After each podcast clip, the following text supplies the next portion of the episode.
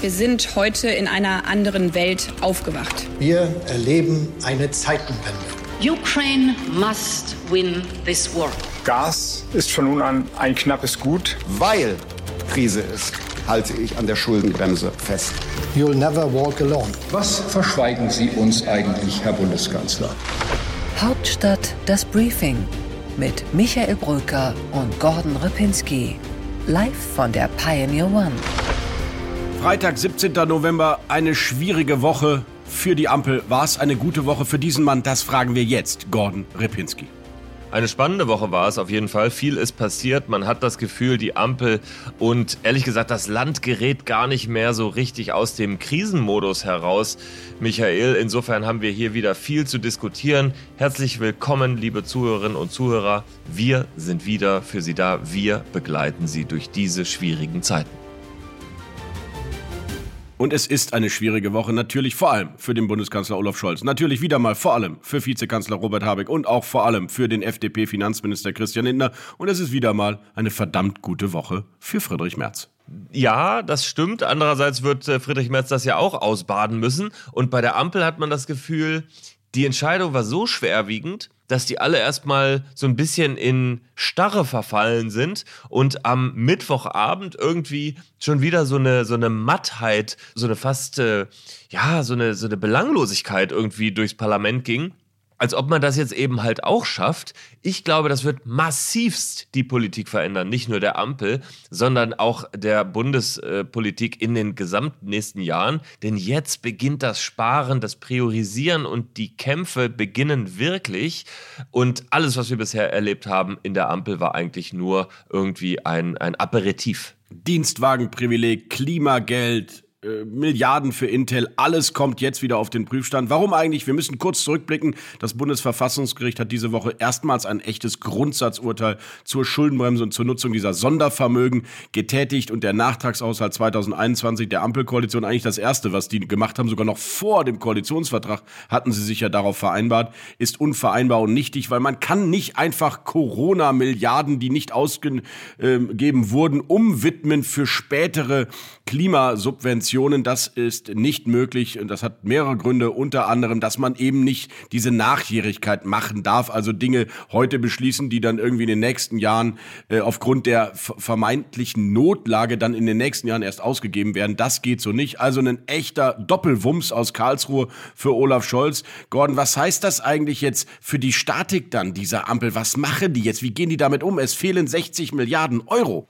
Erstmal ist es für mich Machtschach, was da gespielt wird. Denn die Frage ist, wer ist eigentlich dafür verantwortlich? Und darauf gibt es verdammt viele unterschiedliche Antworten. Man könnte zum Beispiel sagen, der Bundeskanzler äh, hat das ja sehr auf sich gezogen in dem Pressestatement im Kanzleramt nach der Urteilsverkündung.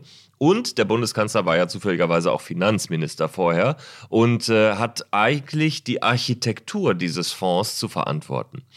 Der Finanzminister Christian Lindner ist derjenige, der das Ding unterschrieben hat, den Koalitionsvertrag, der das verantwortet als Bundesfinanzminister und der durch seinen Justizminister Marco Buschmann normalerweise so etwas auch auf Verfassungsmäßigkeit überprüfen muss. Also da liegt ein hoher Teil der unmittelbaren Verantwortung aus meiner Sicht bei der FDP und es gibt überhaupt keinen Grund für Freude.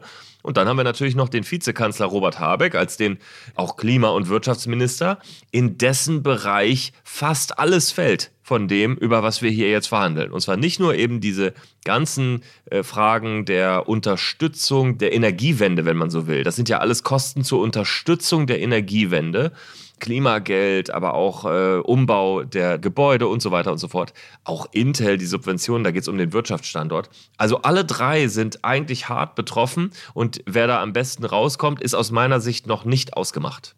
Gordon, du hast recht, vor allem, weil die wahren Ausgabenprobleme, und so sagen es auch die Finanzbeamten im Finanzministerium, die kommen eigentlich erst im Haushalt 25, 26, 27. Also auch der neue Kanzler, auch einer, der vielleicht Friedrich Merz dann heißt, wird richtig äh, damit zu arbeiten haben mit diesem Urteil. Aber zur Ehrenrettung muss man vielleicht auch sagen, Günter Krings hat es mir diese Woche bei einem Unionsempfang gesagt, der ist nun wahrlich äh, fast Richter gewesen am Verfassungsgericht, ein guter Jurist. Man hat es nicht unbedingt erwarten können, dass auch die 60 Milliarden Euro komplett jetzt verfallen und neu gesucht werden müssen. Man hätte auch eine Entscheidung in die Zukunft erwarten können, dass man so etwas nicht nochmal machen darf. Also es gab durchaus auch Juristen, die gesagt haben, 50-50. Äh, Insofern weiß ich nicht, ob deswegen jetzt Marco Buschmann direkt zurücktreten muss. Aber du hast schon recht, sie haben es alle in Kauf genommen, dass so eine Klatsche aus Karlsruhe kommt. Und jetzt müssen sie damit umgehen. Und endlich, Gordon, und das freut mich sehr an diesem Urteil, endlich muss die Politik wieder eines lernen, dass wir im Haushalt, du vielleicht weniger, ich allerdings jeden Tag mit dieser vierköpfigen Familie machen muss, nämlich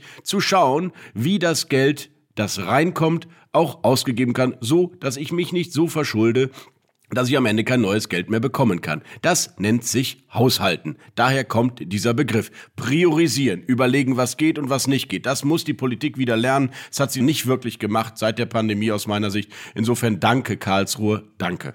Hinter den hohen Zäunen in der Nähe des Wannsees beginnen die großen Priorisierungskämpfe. Ich habe richtig Mitleid mit dir, lieber Michael. Und mit meinen Kindern. Ganz, ganz, ganz äh, toll.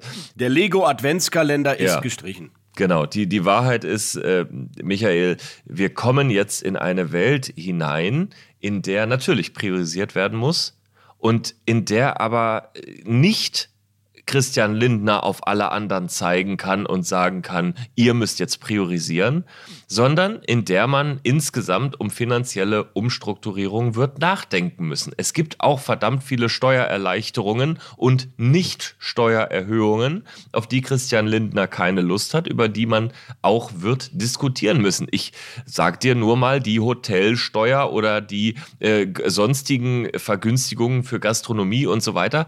Das sind alles Themen, die treffen auch den Finanzminister. Da ist Schadenfreude nicht angesagt.